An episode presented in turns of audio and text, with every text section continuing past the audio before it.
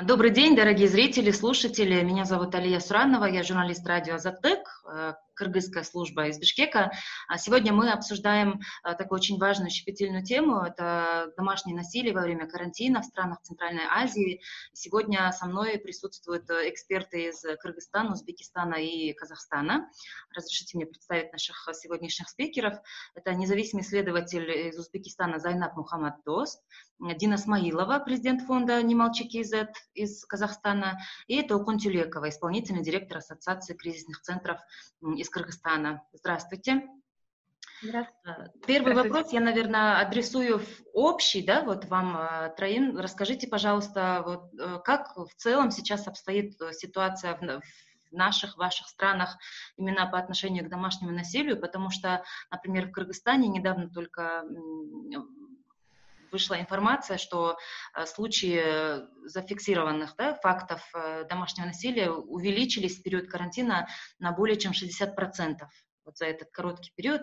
Расскажите, пожалуйста, давайте, Дина, тогда с вас начнем. Расскажите, пожалуйста, как обстоят дела с этим в Казахстане и, ну, в целом картину можете, пожалуйста, обрисовать? Вообще, по данным статистики МВД, у нас увеличился уровень насилия на 23,6%. Но как бы эта статистика именно по тем заявлениям, которые подают. Вот если взять, допустим, телефон доверия, который есть у нас, то на сегодняшний день у нас порядка 10-15 звонков в день идет на нашу линию. Это наша линия, она платная, это не государственная линия, частный телефон доверия. И большинство женщин отказываются идти в полицию. То есть, вот, допустим, на 10 звонков только двое соглашаются идти в полицию. Это очень нехороший такой момент. Но что нам не нравится именно по статистике звонков, которые вообще по ситуации в Казахстане на сегодняшний день, у нас очень много таких случаев, которые просто шокируют своей жестокостью. У нас, допустим, в марте зарегистрировано 30 убийств на семейно-бытовой почве. И почему-то это не шокирует наше правительство, понимаете. Я вчера вот привела пример, что в Грузии, когда 14 женщин за год было убито, правительство ужесточило закон. У нас 30 за месяц.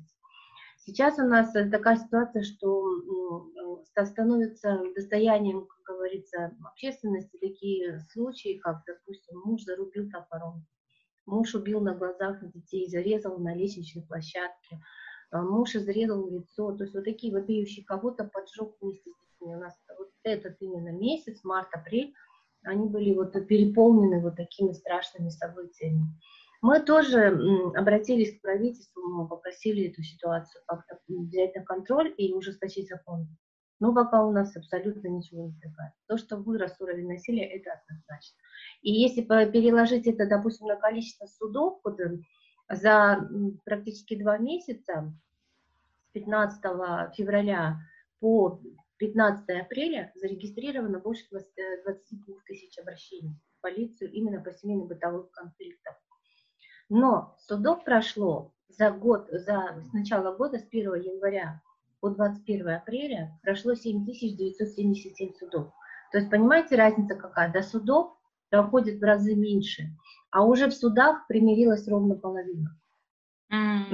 Наказаны всего каких-то 4000 вот из этих 22 000. Это 22 это всего за 2 месяца. А суды были за 111 дней. Мы вот посчитали. Ну, это вообще мизер, конечно. То есть остаются они безнаказанными. И продолжается насилие.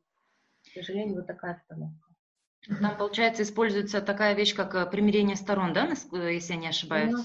Да, во-первых, примирение, во-вторых, давление. Пока в условиях карантина, пока женщина дойдет до полиции, пока она дойдет до судмедэкспертизы, пока она созреет для судов, уже пройдет время, ее уговорят родственники, она сама передумает. И вот на этом все заканчивается. То есть она успокаивается, думает, ладно, поплачу, успокоюсь, и в следующий раз все повторяется. То есть именно вот нету оперативности, нет оперативного вмешательства со стороны государства, чтобы оперативно помочь. А кризисные центры, они у нас охватывают совершенно небольшое количество. Вот на сегодняшний день по всему Казахстану всего 280 женщин охвачены помощью кризисных центров. То есть это совершенно небольшое количество, поэтому кризисные центры это не панацея. В любом случае нужно ужесточать закон и уходить от декриминализации побоев и как-то все-таки защищать женщин. Потому что если вот, например, вчера в грузинских СМИ прошла новость о том, что гражданин Латвии избил супругу и его за то, что он избил, имея на руках защитное предписание, ему грозит срок до 3 лет тюрьмы. У нас за такое же нарушение грозит срок 5 дней тюрьмы. То есть он остается безнаказанным. Понимаете? Там больше по статье хулиганства, скорее всего, идет, да? Да, это у нас все статьи административного характера, то есть у них криминализовано насилие, это больше уголовный кодекс. И что меня удивило, что в Грузии 4,6 тысяч осужденных в прошлом году по уголовным статьям были по бытовому насилию. А эта страна маленькая, 3,5 миллиона.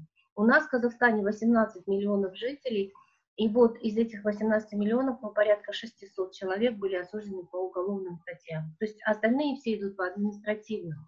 Административные — это что? Это максимум 10 дней заключения, но в основном это штрафы либо предупреждения. Да, спасибо большое. Мы еще вернемся к этой теме. Зайнаб, скажите, пожалуйста, в Узбекистане, по-моему, да, с введением карантина, ну, как и во всех странах мира, тоже увеличился, да, рост домашнего насилия.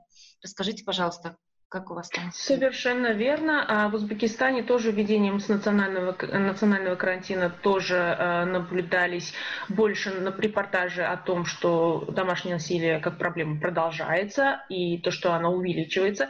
Единственное отличие, наверное, здесь, вот, если мы сравниваем с Казахстаном и другими странами, у нас нет общенациональной статистики. И это тоже большая проблема, потому что проблема признается, но цифра отсутствует. Мы до сих пор не знаем точное количество этих преступлений, которые происходят каждый год или каждый месяц, она до сих пор отсутствует, но есть отдельные сообщения в каналах правительственных, по телеграмму, а также по СМИ, говорящих о том, что да, идет увеличение, рост таких преступлений, рост обращений, однако общенациональные цифры отсутствуют. А в чем причина этого отсутствия статистики?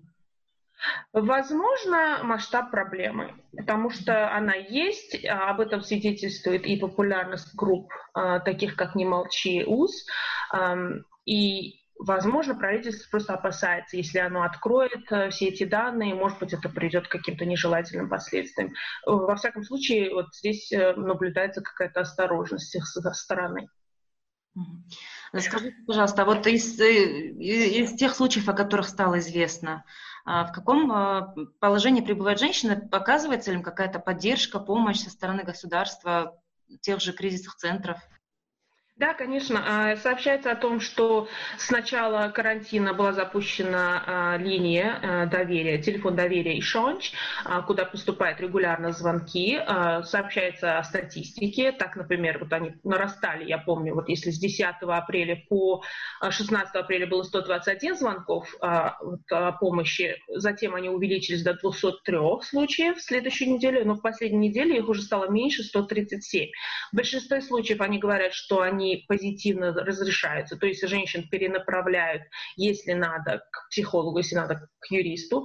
Также сообщалось о том, что некоторых женщин и детей помещали в реабилитационный центр для пострадавших от насилия.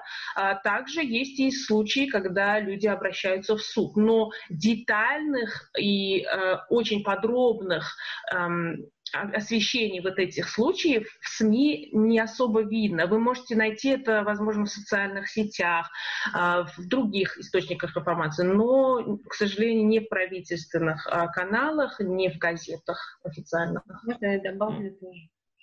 У нас такая же примерно ситуация, именно по статистике. Мы раздобыли, как говорится, статистику через свои источники.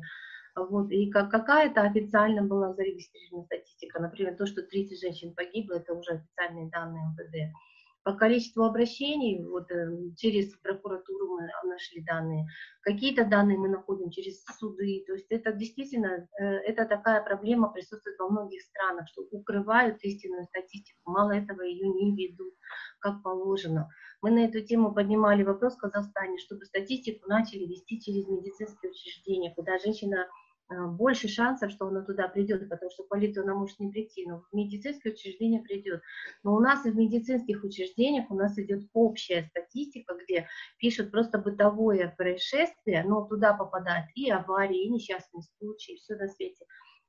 То есть тоже мы не можем точно статистики получить, у нас тоже такой информации достоверно нет. И, скорее всего, это именно связано с тем, что преступление имеет масштабный характер. Толкун, я хочу теперь обратиться к вам. У нас в Кыргызстане домашнее насилие, к сожалению, еще очень за последние пару месяцев было сопряжено также с насилием по отношению к детям. Мы также видели статистику, да, достаточно внушительное количество подростков, к сожалению, совершили суицид за этот период. Ну, да, уже спасибо большое. Алия уже озвучила эти данные. Значит, по сравнению с трехмесячным периодом предыдущего года и настоящего года статистика по семейному насилию у нас выросла на 65%. Население уже как бы трубит тревогу и говорит о том, что да, вот помощь необходима, да, и семейное насилие на самом деле растет. Вот. И если мы посмотрим в целом как бы статистику, то дело в том, что у нас в прошлом году вступил в силу новый уголовный кодекс, кодекс о проступках и уголовно-процессуальный кодекс.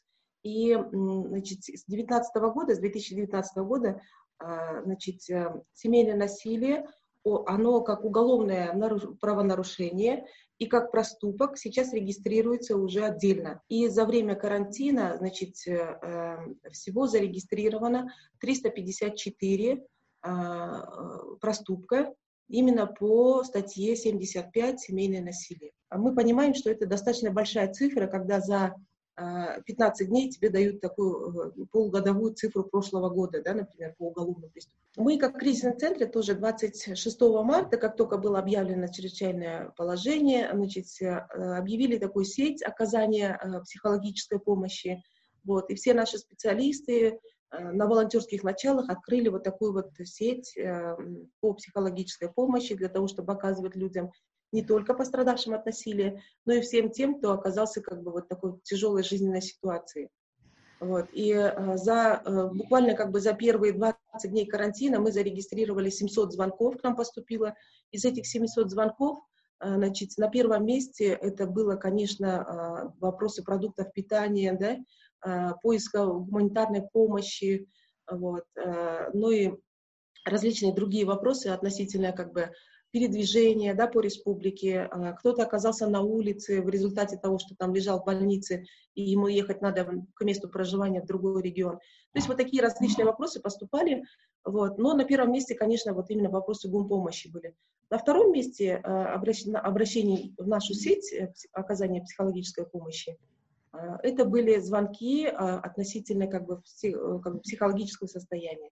То есть люди звонили в стрессе, конечно, и говорили о случаях семейного насилия. И уже на третьем месте были уже как бы звонки по семейному насилию. Большинство, 90%, это все, конечно, по гумпомощи было. Но на третьем месте где-то около 10% этих звонков, они были от лиц, которые пострадали от насилия, от семейного насилия. Вот. Но я хочу сказать именно о том, что на самом деле как бы и мы, как кризисные центры, и в то же время государство, да, и международные проекты, они не были готовы к тому, чтобы решать эту проблему семейного насилия именно в условиях карантина. Да, тогда, когда как бы, мы не знаем как бы, очаговой зоны, да, откуда можно перевозить женщину в безопасное место, да, каким образом перевозить ее в условиях как бы чрезвычайного положения, да, то есть вопросы передвижения, это тоже. Оказалось, что многие женщины на время карантина заложили свои паспорта. Оказалось, что даже свидетельства детей заложили, да, вот. И это, конечно, создавало определенные трудности, потому что для того, чтобы перевести женщину, например, из одного района в другой район, то есть у нее должны были быть на руках документы.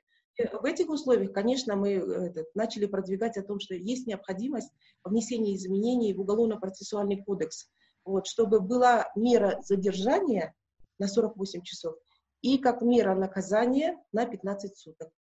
Вот это мы как бы продвигали, И благо сейчас департамент нам поддержал как бы вот и меру пресечения на 48 часов. У нас наша организация, ну, плюс еще ряд несколько НКО, мы выдвинули такое же предложение нашему парламенту.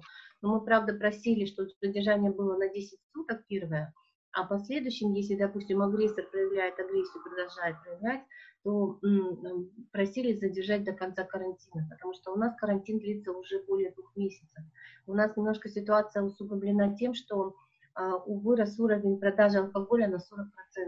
И весь этот алкоголь употребляется дома, соответственно. Ну и отсюда и рост насилия пошел, конечно, нагрузка пошла колоссальная на женщин и на детей. Но, к сожалению, вот, несмотря на то, что пересмотрели закон о чрезвычайном положении, президент вообще никак не отреагировал на вот эти требования общественников. Вот это нас очень удручает, к сожалению. Но идет разработка закона о бытовом насилии в настоящее время. Я участница рабочей группы, и в парламенте идет обсуждение нового закона о противодействии семейно-бытовому насилию. Этот закон достаточно новаторский, там выдвигаются, конечно, более такие суровые требования, но пока что он еще только в разработке, в рабочей группе, пока его примут, пока его вообще создадут, это уйдет масса времени. А в настоящее время женщины, конечно, страдают очень сильно. Коллеги, если позволите, вот действительно очень полезно знать информацию о других центральноазиатских странах, просто мы можем увидеть тоже сколько всего общего. И вот я хотела тоже добавить то, что со стороны государства, конечно, делается многое. Я бы сказала, что в Узбекистане по сравнению с предыдущими годами хотя бы отметили о наличии этой проблемы и были приняты законы. Закон о защите женщин от притеснения и домашнего насилия, а также закон о гарантии равноправия мужчин и женщин.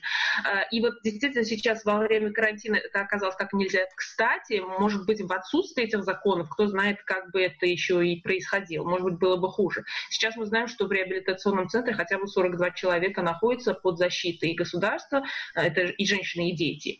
Потому что речь идет действительно о защите детей тоже. У нас домашнее насилие, мы говорим в основном, подразумевая женщин, но ведь от домашнего насилия также страдают дети. Проблема в том, что, вот как было сказано только, не все женщины понимают, да, что нужно обращаться. И вот как Дина сказала тоже, не все женщины обращаются в суд. Иногда это просто остается где-то дома, где-то на уровне локальном, в нашем случае Махалли.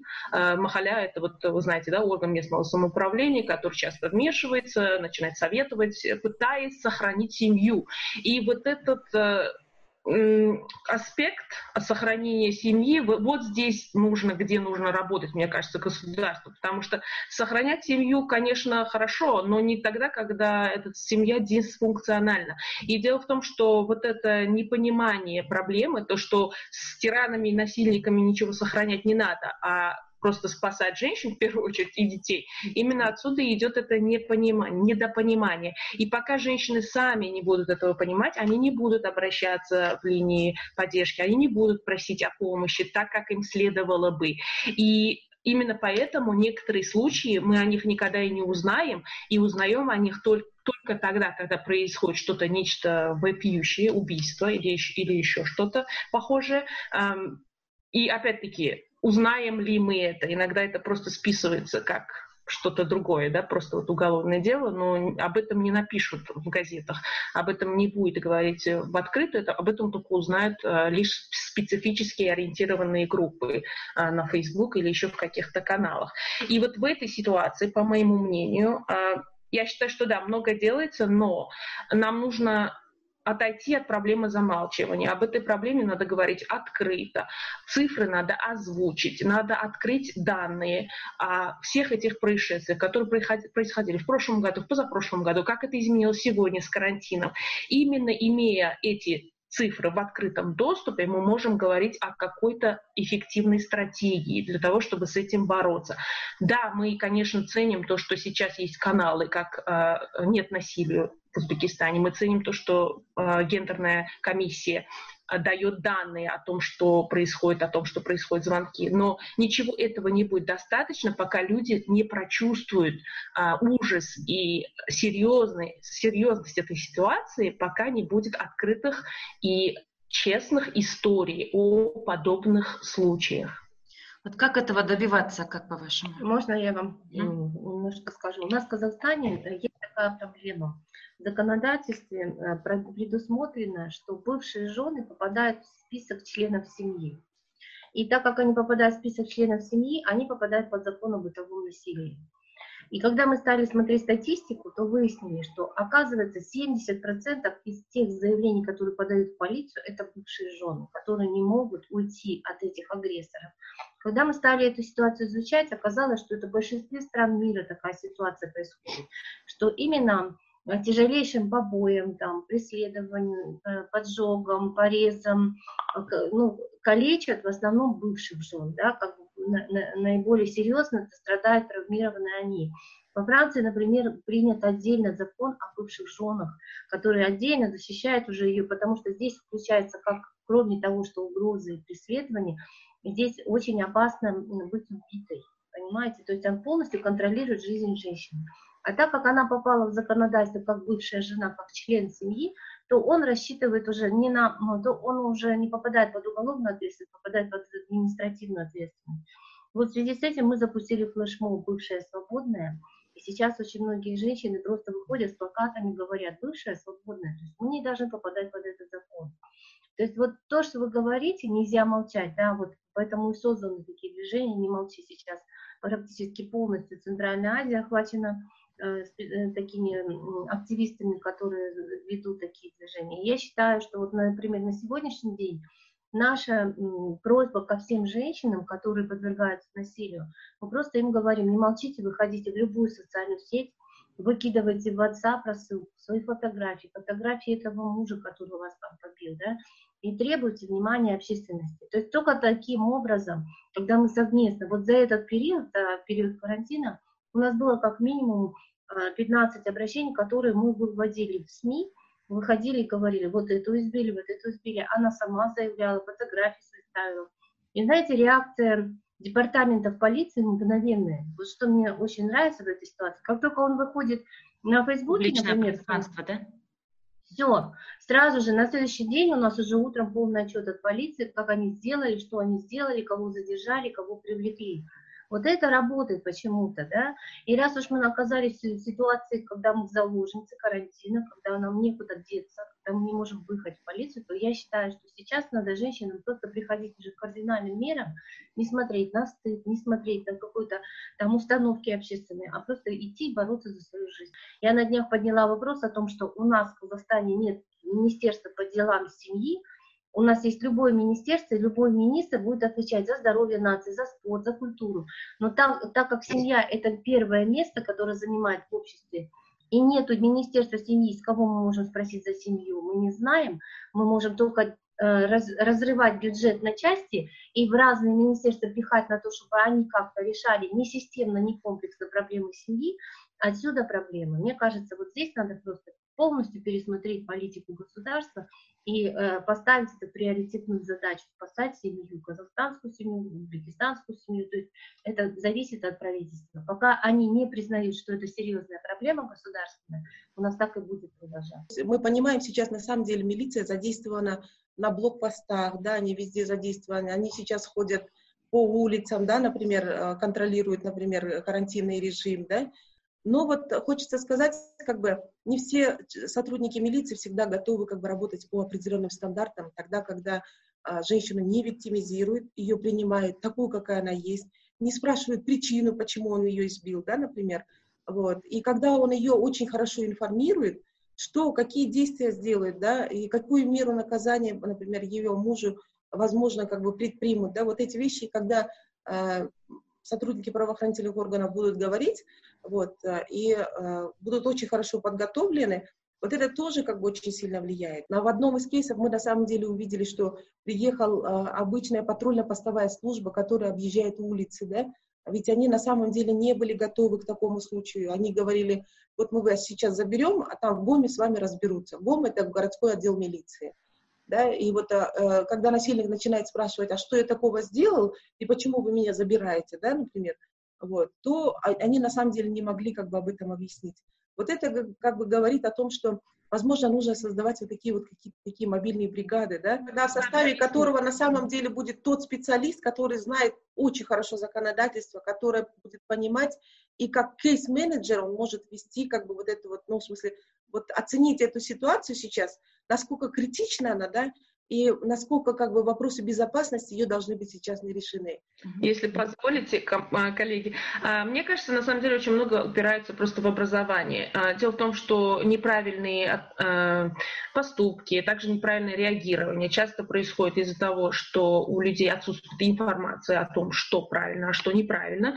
Этим также можно объяснить эти случаи victim blaming, когда люди, иногда сами женщины, обвиняют другую женщину в том, что она спровоцировала насилие, или когда мужчина тоже обвиняет женщин самих. Это все, конечно, от недостатка знаний. Поэтому нужно будет не только во время карантина, но и вообще в целом просто просвещать население как можно больше о том, что гендерное равенство, права человека, права женщин, они не противоречат друг другу. Права женщин не противоречат правам мужчин, например. Если объяснение подобных знаний, да, они будут вести систематически, то больше людей будут просто понимать о том, что есть хорошо, а что плохо. Это просто элементарно. А почему я всегда выступаю за то, чтобы агрессора немедленно отселяли из дома? Потому что права есть еще и у детей. Есть права у пожилых людей, которые остаются в этом доме. И если мы постоянно будем прибегать к методике спасти жертву и бежать куда-то с ней непонятное укрытие, да, то, естественно, агрессор от этого не изменится, его просто ничто не перевоспитает. Он найдет себе другую жертву, и другая жертва будет страдать от него. Но если мы изолируем в этот момент агрессора и сурово накажем, то тогда мы сможем перевоспитать массу человек, понимаете? Дело в том, что движение «Не молчи», но мы буквально ворвались в это, скажем так, поле, да, информационное 4 года тому назад. На тот момент, когда мы пришли на эту площадку правозащитную, в Казахстане было более 3500 изнасилований в год, 1500 изнасилований детей. Да? И когда мы вошли на эту площадку, мы стали говорить об этом публично и стали публично сажать насильников. У нас за это время, почти 4 года работы, 50 осужденных за изнасилование и педофилию. Это те кейсы, которые вели НеМолчи.kz. И вот посмотрите, как изменилась ситуация. На сегодняшний день, за эти 4 года, мы смогли изменить законодательство страны, мы ужесточили насилие, мы отказались от примирения сторон. И на сегодняшний день уровень насилия снизился почти втрое. Понимаете, цифры сейчас говорят сами за себя. 1300 заявлений было в прошлом году. Идет работа полноценная, то есть мы работаем, мы с лекциями, мы выезжаем в регионы, работаем с лекциями, учим женщин не молчать. У нас нету кризисного центра, у нас нету шелтера, офиса, куда мы могли бы укрыть. Наше единственное оружие — слово. Как нам дальше двигаться, да, в этом направлении, для того, чтобы, если, не дай бог, опять случится такая ситуация, как карантин, или когда женщины окажутся, да, закрытые, ну, не только женщины, как вы же отметили, жертвы насилия окажутся закрытыми со своими насильниками, да, в одном помещении, чтобы вот такого резкого скачка насилия не было. Какими шагами, в каком направлении нам нужно двигаться, чтобы вот улучшить ситуацию? Ну, я просто коротко скажу, просто не молчать всем, и окружающим, и жертвам. То есть в окружении жертвы, в окружении каждого из нас очень таких жертв много может быть. Просто дайте возможность понять этим людям, что они останутся под защитой, чтобы она не боялась быть один на один с этим агрессором. Надо просто дать понять: я буду рядом, я помогу, я подскажу, я встану на защиту. Я бы сказала, увеличить количество центров, количество линий поддержки, куда женщины могут обратиться. Также распространить по всей стране условные кодовые названия, куда женщина может, которыми женщина может воспользоваться, если ей нужна помощь. Потому что иногда в присутствии агрессора женщина просто не может даже позвонить по телефону. Ей это очень сложно сделать. Недавно увеличили часы действия этих линий в Узбекистане. Это очень хорошо. Но иногда женщина просто не может даже подойти к телефону, поэтому нужно какое-то кодовое название, чтобы она обратилась в аптеку, в школу или просто почтальон, или еще кому-нибудь, чтобы просто это был сигнал условный, и чтобы правительство или правоохранительные органы сразу вмешивались. Я бы сказала, быстрое реагирование и больше точек помощи. вопрос именно как бы учета гендерных аспектов, учета проблемы семейного насилия, да, в условиях карантина. Вот. И, по крайней мере, как бы создавать какие-то временные мобильные бригады на период, да, этого, создавать какие-то вот эти вот горячие линии, которые круглосуточно работают, обеспечить милицию, например, каждый отдел милиции психологом, но параллельно надо решать и другие сопутствующие проблемы. Спасибо. Спасибо большое, уважаемые спикеры, коллеги. Очень интересная была информативная дискуссия. Нашими гостями в дискуссии выступили независимый исследователь из Узбекистана Зайнаб Мухаммаддост, президент фонда «Не молчи.kz» из Казахстана Дина Смаилова и исполнительный директор Ассоциации кризисных центров Кыргызстана Толкунтилекова. Еще раз благодарю вас за участие. Спасибо. До новых встреч. До свидания.